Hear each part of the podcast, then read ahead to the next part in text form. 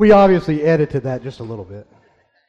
Um, my name is Ed Griffin-Hagen, and, and uh, I'm one of the leaders here at my church, and I'm tickled to death this morning. I'm glad y'all are here, and I want to share some thoughts, I guess, this morning with you, have a conversation.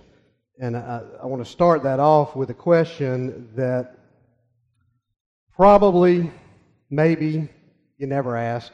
Maybe nobody ever asked you, uh, but, but it is a question nonetheless that I want to start off with, and that is, why did Jesus come into the world? And you're gonna, if you, if you answer it, you know, we'd have 25 different answers in this room. If you ask your friends, you're going to get a bunch of different, different answers. I want to talk about a few of them. It may be, you may say, to save the world. Simple thing to save the world. You may say that he came into the world to give us eternal life. Wow. What unbelievable hope lies in, in that statement to, to have eternal life. You may say to fulfill the prophecies. There's over 300 prophecies in the Old Testament. Um, do you know the odds of one man fulfilling just eight of the major prophecies is 1 in 10 to the 17th power? And I heard it said one time that that many silver dollars, 1 in 10, or 10 to the 17th power, that many silver dollars would cover the entire state of Texas two feet deep. So there's 300 prophecies that were fulfilled out of the Old Testament. How about why did Jesus come into the world? How about to re, uh, to redeem us? Redemption. I'm I'm redeemed. That's a maybe a big theology word, maybe not. What it really means is is to buy back something for a price. There's a price to be paid, and and and the Redeemer buys that back. The reality, though, is that none of those four or five things that we just talked about None of those are the way that Jesus himself answered that question. Why did he come into the world? In fact, we'll find the answer to that question in the book of John, which is the fourth book in your New Testament Matthew, Mark, Luke, and John. Those are the four eyewitness accounts of Jesus' life, John being the last one. And we're going to find uh, where John records Jesus' words that answer that exact question that, that we asked. Um, let me set the stage, I guess, a little bit for you. Jesus had been arrested in the garden. He'd been on trial all night long. We find ourselves in John chapter 18, starting in, uh, in verse 33. And Pontius Pilate, who's the governor, is questioning Jesus. And so, verse 33 starts Then Pilate entered the headquarters again, summoned Jesus, and asked him, Are you the king of the Jews? And Jesus answered, Do you ask this on your own, or did others tell you about me? Pilate re- replied, I'm not a Jew, am I? Your own nation and the chief priests have handed you over to me. What, what have you done? And Jesus answered, My kingdom is not from this world. If my kingdom were from this world, my followers would be fighting to keep me from being handed over to you. But as, but as it is, my kingdom is not from here. Okay, so then he, he, here comes verses 37 and 38. Pilate asked him, So you are a king? And Jesus answered, you say that I'm a king. For this I was born, and for this I came into the world. He's getting ready to answer that question. For this I was born, and for this I came into the world. And here's what he says to testify to the truth. If Jesus said this, do you think maybe that the issue of truth would be a pretty important issue? For this I was born, and for this I came into the world to testify to the truth. In fact, truth is such an important issue that 75 times in the New Testament, Jesus says, I tell you the truth, this or that, I tell you the truth. And so, I want to tell you this too, as an aside. We're going to run through a whole bunch of scripture this morning, and some of it we're going to run through quick. Uh, you don't need to write down every verse because you're never going to keep up because I'm going to run through a bunch. But I, what I want you to see is I want you to see uh, the, the pattern that runs through the Bible. I don't want ever I don't want anybody to ever lay their whole life on the line and their whole belief system for one little passage that you somehow made mean something that it doesn't really mean. I want you to look at the pattern of what the scripture says in its entirety. And so I want to start this off in John chapter 1, verse 17. For the law was given through Moses, grace and truth came through Jesus Christ. John chapter 14, verse 6. Jesus answered, I am the way and the truth and the life. No one comes to the Father except through me. In John 17, verse 17, Jesus asked the Father to sanctify them by the truth. Your word is truth. In John chapter 4, verse 24, God is spirit, and his worshippers must worship in the spirit and in truth. In John 8, 31 and 32, to the Jews who had believed him, Jesus said, If you hold to my teachings, you are really my disciples, and then you will know the what? The truth. And the what will set you free. The truth will set you free. We could, I could do that for an hour, going through passage after passage after passage that speaks to truth. and then in Luke chapter 4, which is the third book in your New Testament, the third eyewitness account of, of Christ's life, it finds Jesus in Nazareth, and he's preaching in a synagogue, and he unrolls a scroll, and the scroll, the book that he's teaching out of, is the book of Isaiah. And so we find this in, in verse 18 of chapter 4. And it says, The Spirit of the Lord is on me. This is Jesus. The Spirit of the Lord is on me because he has anointed me to proclaim good news to the poor. He has sent me to proclaim freedom for the prisoners. And that's an NIV translation of the word prisoners. The Net Bible translates that word captives, to proclaim freedom for the captives. Do you really think that Jesus went to Nazareth to free to bust out of prison a bunch of crooks, a bunch of robbers and murderers and rapists and thieves and thugs? Of course, he didn't. Well, if not, what is it that what is it that takes us captive? Lies are what takes us captive. And it's the truth that sets us free. And if you are on a journey trying to figure out the whole God thing, you may not even believe in God, but if you're trying to figure all that out, one of the first places I think that you need to go is to at least consider that, that the issue of truth is important, number one. And number two, to consider that, that truth actually exists. Absolute, objective truth exists. It also implies, though, that there are untruths and that, that there are lies. If there are truths, there has to be lies. In fact, what it really implies is that there is a battle going on. And I'm going to call this battle today, I'm going to call this battle the cosmic battle. And that battle is between the truth claims of God on one side and the lies of the world, the flesh, and the devil on the other side. And this morning I want to talk about, there's tons of them, but I want to talk about three that I think are, are three key, uh, three key truth claims that God makes. I believe they're big ones. And I want to compare those to what the world would have you to believe, to what your enemy would have you to believe. This issue, this, this idea of truth, this battle, this idea of a battle, it, it invades every single area of life.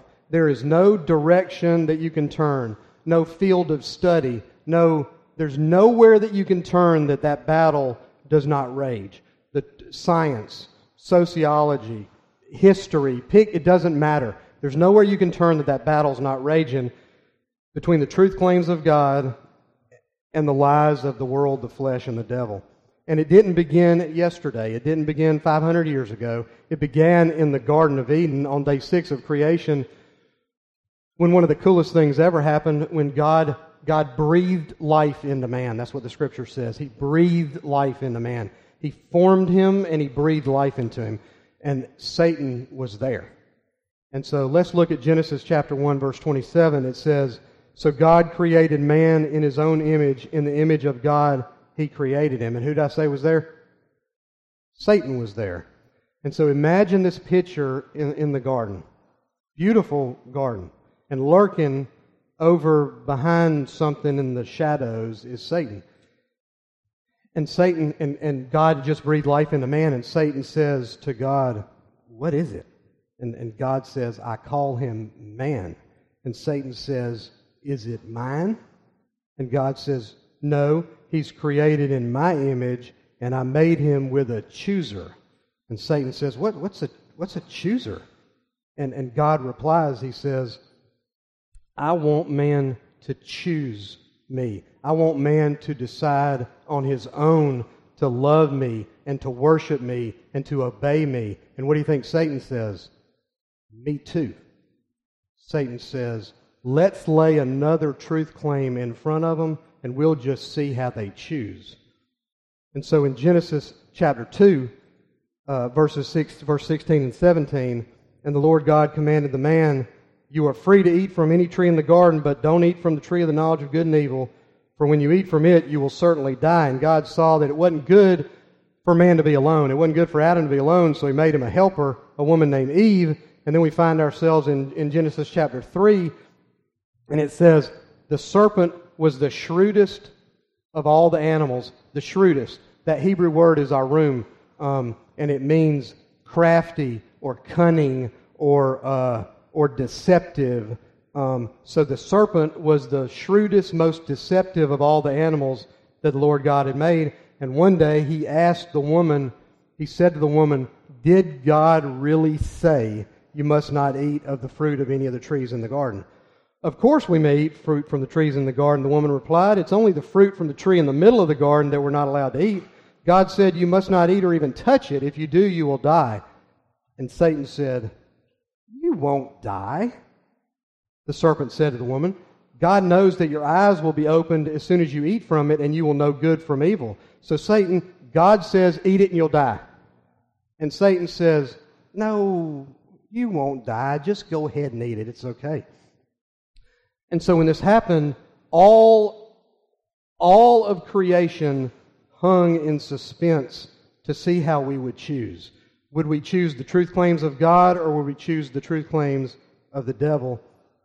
And we chose very, very poorly. And that is the battle that rages today and every day.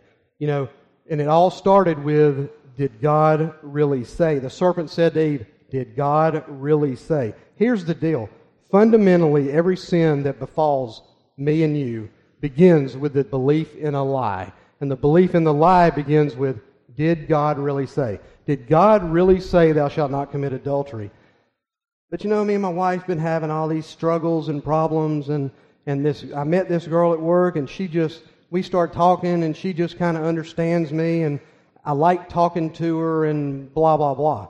You know, did God really say, thou shalt not steal? well, well I, you know, my company makes all kind of money, and I was supposed to get a raise this year, and, and, and I didn't get a raise, and I deserve the raise, and they're never going to miss it because they make all kind of money. And in fact, I'll put it back just next month. And so the, the deal is that these events that happened in the garden, they had a profound effect on mankind from that point on. And battle number one that I want to talk about is about, about that effect, uh, that effect that, that permeates us from the garden. And so it circles back really back to the garden, what happened there, this, this thing that we call the fall. So in the garden, man had the ability to, uh, to not sin, and man had the ability in the garden to sin.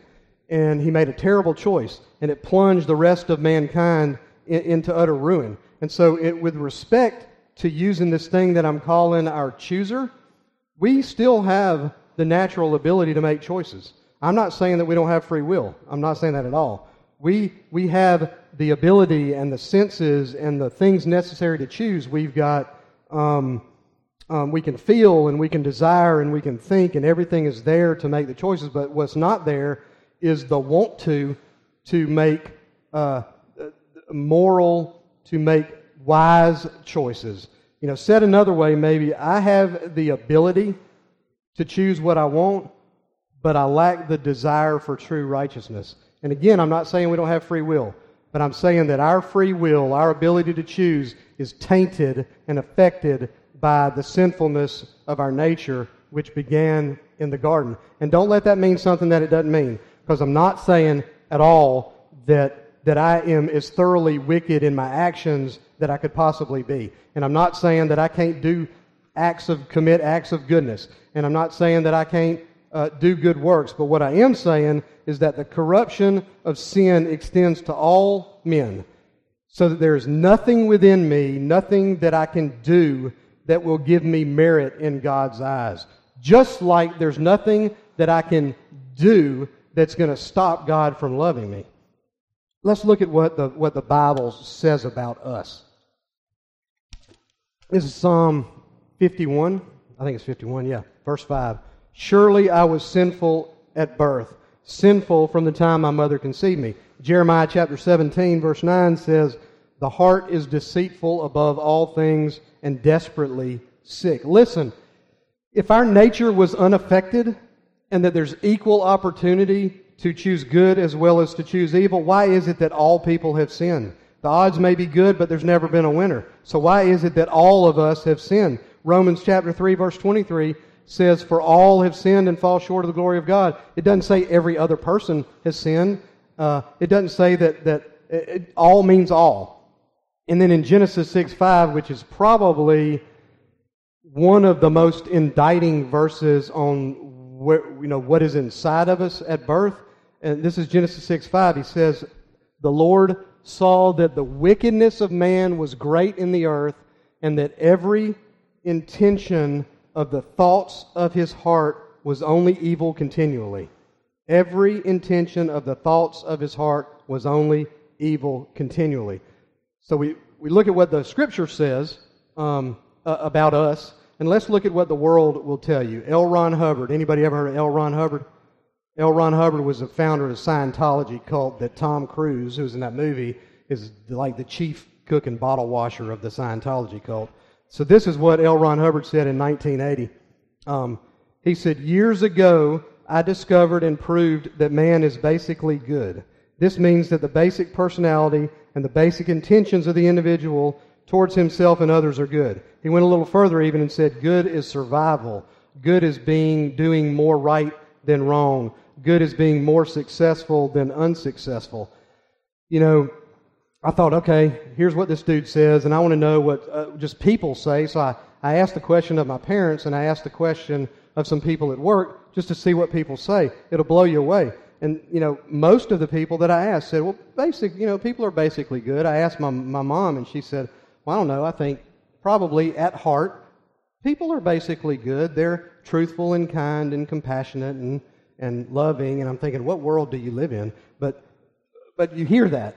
Um, I asked somebody at work, I said, What do you think? Do you think people are basically good? It's an odd question. They think I'm a freak when I walked up and said, You know, do you think that man is basically good or basically evil? Anyway, I asked the question, and, and, and you hear two different people said that it comes, that our nature comes from our environment. They said that evil, you are good, but the evil comes from some force outside of nature, like poverty.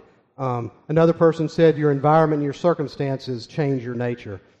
Psychologist Carl Rogers, he said, Though I'm very well aware of the incredible amount of destructive, cruel, malevolent behavior in today's world, from the threats of war to the senseless violence in the streets. Now, think about this. Think about this is the end of what he says. I'm well aware of the destruction, the cruelty, the hate, the malevolent behavior, from the threats of war to senseless violence in the streets, but I don't find that evil is inherent in human nature. I don't find it. I don't find it, even though I see all of that. You know, one of the best definitions um, for truth that I have ever read or heard is a guy, R.C. Sproul, who is a, a writer in Christian circles, uh, S P R O U L, R.C. Sproul, great writer. He said simply that truth is, is that which conforms to reality. And so, what is the reality that we see in the world when the question before us is is man basically good or is man basically bad? Look at the headlines. And I don't care if it's CNN or Fox News or MSNBC or the Atlanta Journal Constitution, the New York Times. I don't just look at the, the headlines. You know, it's not hard to see the results of what happened in the garden the endless thieves and murderers and racism and, and, and ISIS and all of the stuff that's going on, we can see very clearly the results of what happened back in that garden. If you spent any time with a toddler, you know exactly what, I'm, what I mean. You know, you got to tell, you know, little Johnny, don't be bopping little Sammy on the head with the hammer. I mean, they come out. I mean, I got two sons. I saw it from the time that they were this little. You got to teach kids socially acceptable behavior. Don't bite, don't hit, you know, don't steal. What does a kid do if another kid has a toy that this kid wants? He just goes and takes it from him because that's who we are in, inside. That's the way that we are. We're self centered and selfish inside. And always, always share. How many of y'all have children? Did they just inherently want to share their stuff with everybody? No, you got to teach them that. So if we're born naturally good why is it that we have to teach children how to behave? You know, I look too at, at, if, at the, the people who told me about the outside sort of uh, in, environmental influences, and I think if my sinfulness is a result of some environmental impact on me, then salvation is of absolutely no concern. The reality is my sin uh, is, is my need, I guess, and to be fixed is my need because my insides are broken. You know, my heart is jacked up, and the Lord is the only one that, that can fix that. If the reason that my heart is jacked up is from some, and I know that's not a churchy word, so forgive me for saying that, but if, if my heart is jacked up and it's because of some outside environmental thing, I ought to be able to pack my stuff in my Jeep and drive up into the mountains and get away from society and just fix it myself. But you and I know we can't fix it ourselves. So if I'm broken and in desperate need of repair, how does it get fixed? This is going to lead me to, to battle number two, at least the beginning of the answer of battle number two, and that is that Jesus is God versus Jesus is simply a great teacher or a prophet or just a man. No other person in history, none, has provoked so much study, so much controversy, so much criticism, so much prejudice, or so much devotion as Jesus of Nazareth. Philip Yancey wrote this. He said, It occurs to me that all the contorted theories about Jesus that have been generated since the day of his death merely confirm the awesome risk that God took when he stretched himself out on the dissection table, a risk that he seemed to welcome. God welcomed that. He said, Examine me, test me, you know, try to prove me wrong, and then you decide. But you know what? You got to decide. I can't decide for you. I can't decide for my kids. They got to decide for themselves. And, and the Jesus that we, you, me, that we believe in or don't believe in, like it or not, is the Jesus of the Bible. Apart, apart from this book, um, we know nothing of any consequence of who the real Jesus is. Um, the, the collection of books in that New Testament are the primary sources for what we know. Matthew, Mark, Luke, and John, those earliest documents, were the guys that hung out with him and they walked with him 24 7 for three years. Uh, they were the eyewitnesses to his ministry. Even the skeptics don't disagree that this is the primary source for what we know about Jesus. And these guys, Matthew, Mark, Luke, and John, they invite us in. Um, they invite us in to conclude for ourselves who he really is. But we can't focus on just his teaching. Um, we can't focus on his good works. And, and clearly, I'm not saying that the teachings are not, are not relevant. Of course, they are. But the first focus has got to be on, uh, on his identity.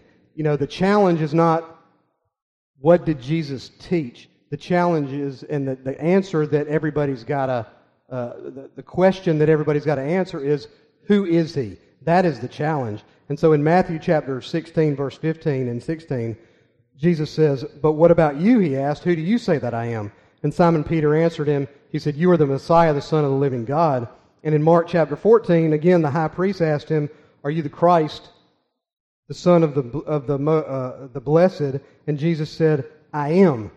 And you will see the Son of Man seated at the right hand of power and coming with the clouds of heaven. And then in Mark chapter 2, verse 5, 6, 7, 8, 9, and 10, when Jesus saw their faith, he said to the paralyzed man, Son, your sins are forgiven. Now, some teachers of the law were sitting there thinking to, myself, to themselves, they went berserk because he said, Son, your, son, uh, son your, your sins are forgiven. They said, Why does this fellow talk like that? He is blaspheming. Who can for- forgive sins but God alone? Immediately, Jesus knew in his spirit that this was what they were thinking in their hearts. And he said to them, Why are you thinking these things? Which is easier to say to this paralyzed man, Your sins are forgiven, or to say, Get up and take your mat and walk? But I want you to know that the Son of Man has the authority on earth to forgive sins. He clearly claimed the ability to forgive sins. And that's a right that God alone has. You cannot deny that in the Bible if you read the Bible. Um, he was not condemned for the, to, to the cross for what he did. He was condemned to the cross for who he was. Um, this trial was a one of a kind sort of trial because it was in, in that the defendant was, was on trial. Jesus, the defendant, was on trial not for actions, not for what he did. He was on trial for, for who he was. And he, he claimed equality with the Father. He claimed that if you saw him, you'd seen the Father. He was worship was worshipped as God, and he accepted the worship as God. He claimed divine authority. It was crystal clear beyond all doubt to the Jewish hearers of the day that he claimed to be God. We can make it up and say that he never did that, and my mom and dad said that. And I'm, you can say that all you want, but the fact is, it was obvious to the people in the day that he was talking to, they knew exactly what he was saying.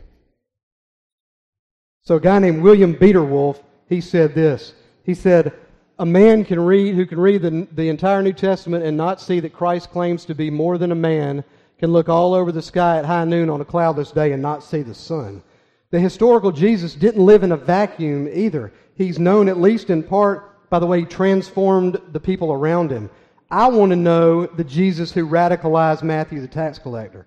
I want to know the, the, the Jesus who transformed Simon Peter. I want to know the Jesus who, on that Damascus road, took Saul of Tarsus, who was a murderer, who murdered Christians, and just turned him upside down and inside out, renamed him Paul, and he wrote two thirds of this New Testament. That's the guy that I want to know. And who better to show me and tell me and reveal to me who he is than the guys that hung out with him and wrote you four accounts of his life? Who else am I going to get the information from? This is the best place to go. So, what does the world tell you about who he is? Judaism would tell you that he's just another in a long line of false messiahs. Rabbi, maybe a great teacher, but he was not God. Islam, just like all the prophets in Islam, uh, the Muslim world would tell you that Jesus was a Muslim, that, uh, that he never claimed, the Quran itself says that he never claimed to be God. Buddha says that Jesus was a wise and enlightened man, but 100% man, and very similar to the Buddha. The Jehovah's Witnesses would tell you that he was the first created being of Jehovah God, but he was not God. He was 100% man. Unitarian Universalist would tell you that he was a great teacher. Maybe he was a faith healer. Maybe he was the manifestation of God's love or something.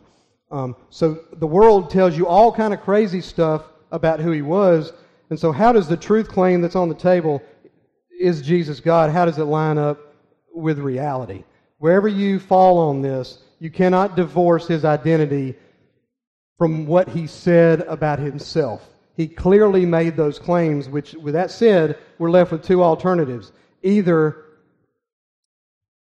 let's say it this way either his claims are true, and if they're true, you either got to accept it or not accept it, or his claims are false. And in which case, he either knew his claims were false, which would make him a con man and a liar, or he didn't know his, his claims were false. He just woke up in the morning one day and looked in the mirror and said, I'm God, and he just was wrong. I mean, it's ridiculous to even say it.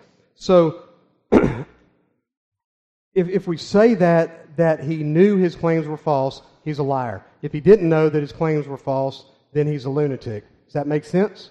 Well, nothing about his life would, would give us any indication that he was either one of the two. The perfectly laid out set of moral instruction that he gives us. And I told you I wasn't going to tell you to write any passages down. Write down Matthew 5, 6, and 7.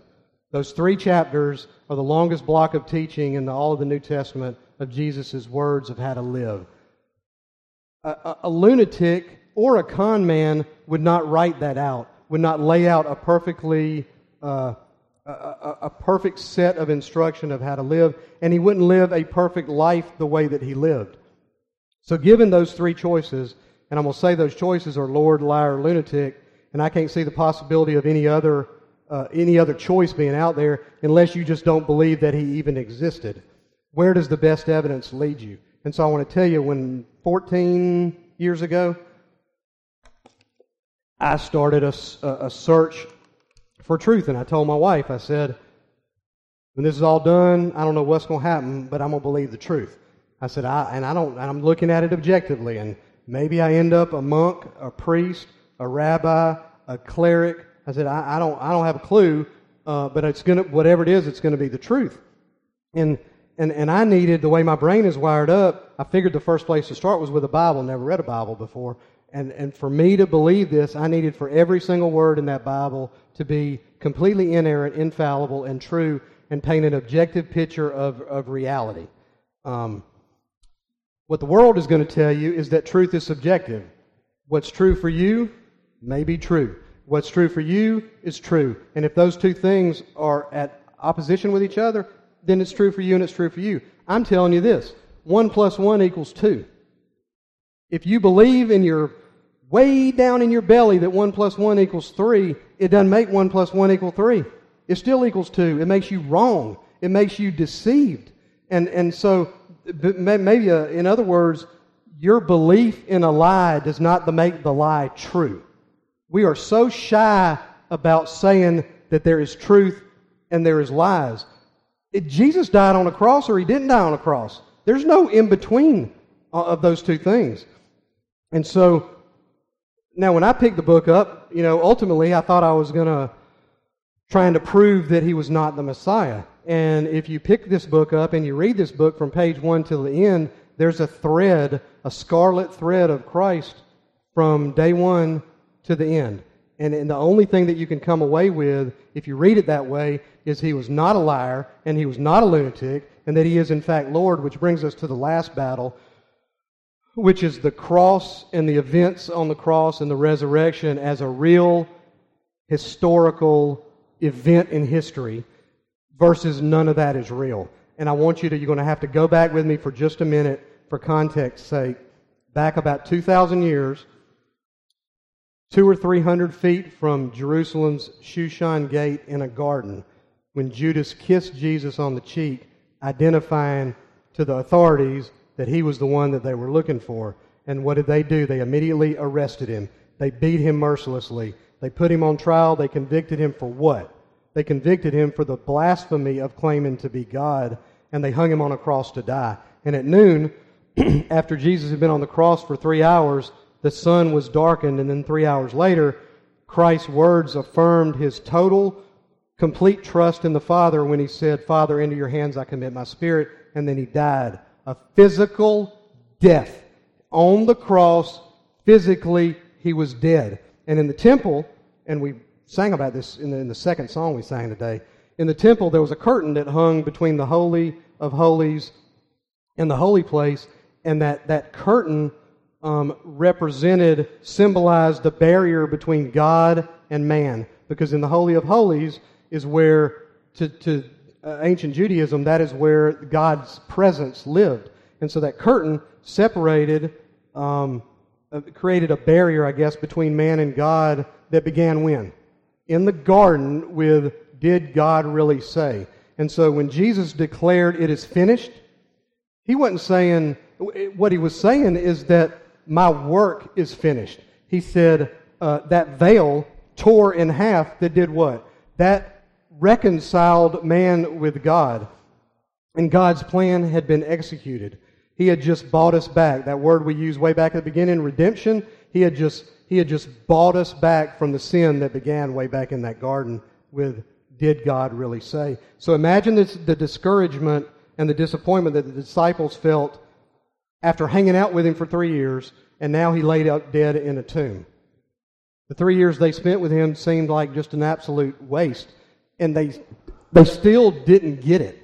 Um, shortly before dawn, some of the, the women who were disciples came to the tomb to anoint his body to prepare his body for burial. Do you think they believed that he was going to be resurrected? If they were coming to the tomb to, to prepare his body for burial, they expected a body to be in the tomb. So when they got there and the stones rolled away and the grave is empty, and the angel said, He is risen, those are the coolest words ever. He, he is risen and the tomb was empty. So everything that I just told you from the garden at the arrest to the tomb is empty. It either happened or it didn't happen.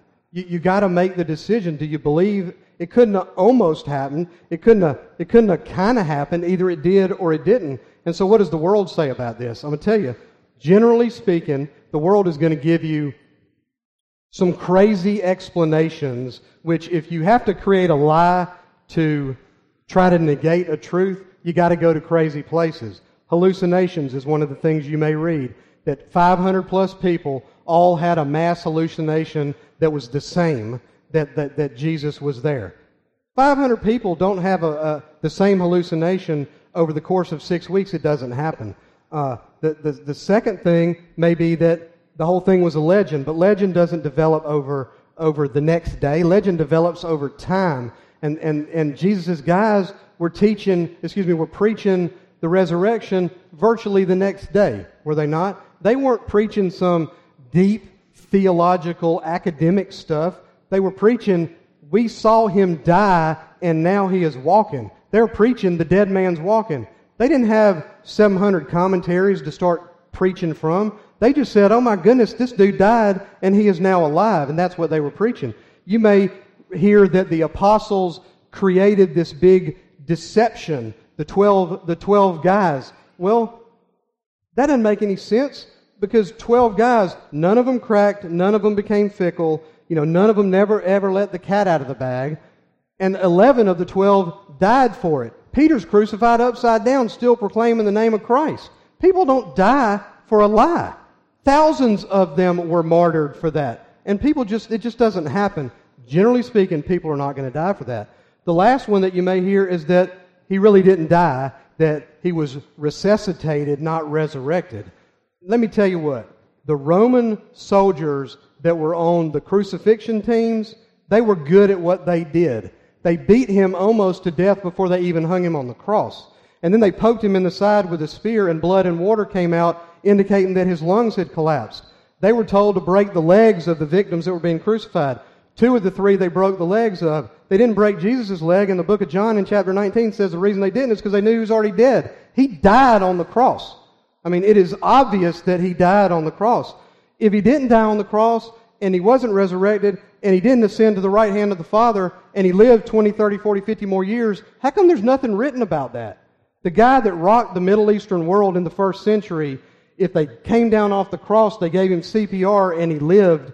How come nobody ever wrote anything about him? Makes absolutely no sense. And so here, here is the reality Confucius' tomb, occupied. Buddha's tomb, that's occupied. David's tomb, it's occupied. Moses' tomb, it's occupied. Muhammad's tomb is occupied. Jesus Christ's tomb is empty. The verdict is in. The, the evidence speaks overwhelmingly clearly for itself. He is risen indeed. So here, here's the deal. There's lots of battles that, that between the truth claims of God and the lies of the world, the flesh, and the devil. I think these three are the big three. Um, number one, that I was born a sinner. I had a hole in my heart um, that only, I had a Christ sized hole in my heart. Maybe that's the best way to say it.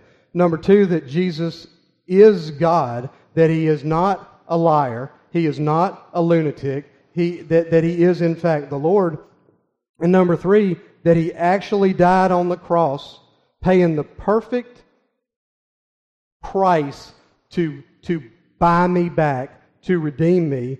And, and then he conquered it and it was physically resurrected and got up and walked out of that tomb. And he hung out with and was seen by over 500 people and ascended to the right hand of the Father. When I accepted these things as truth, when I believed them, when they came in my head and somehow they moved their way down to my heart, when I said to myself, oh my gosh, I really believe this. I really believe that what I believe is really real. I mean, really real. It's not like some story, yeah, resurrection. I, it really, really happened. And so I took off one set of glasses and I put another set of lenses on, and the whole world looked different. You know, love the Lord your God with all your heart, with all your soul, with all your mind.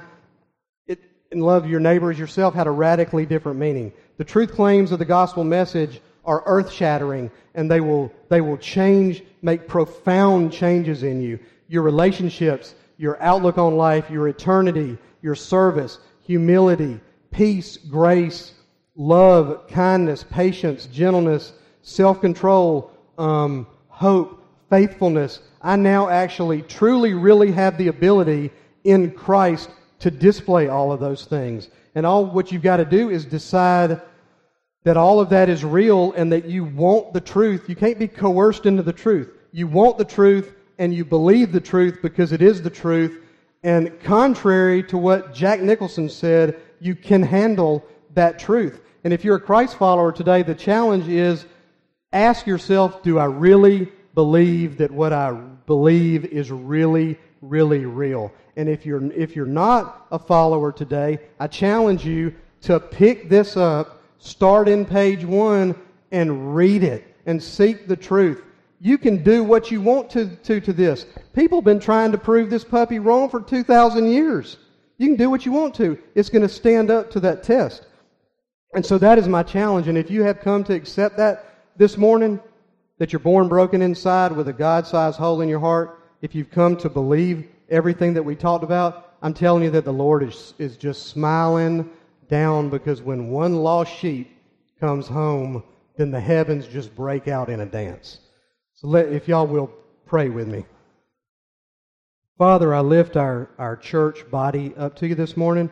Lord, I thank you and I praise you for having a plan to fix our brokenness and then executing that plan on the cross. Thank you that when lies sometimes seem to take us captive, that you proclaim freedom, real, true freedom for us. Lord, you're full of grace. You're full of love, even when we don't deserve it. And Lord, we, this morning we give you all the praise and all the honor and all the glory for that. In, in Jesus' name, amen. Thank y'all.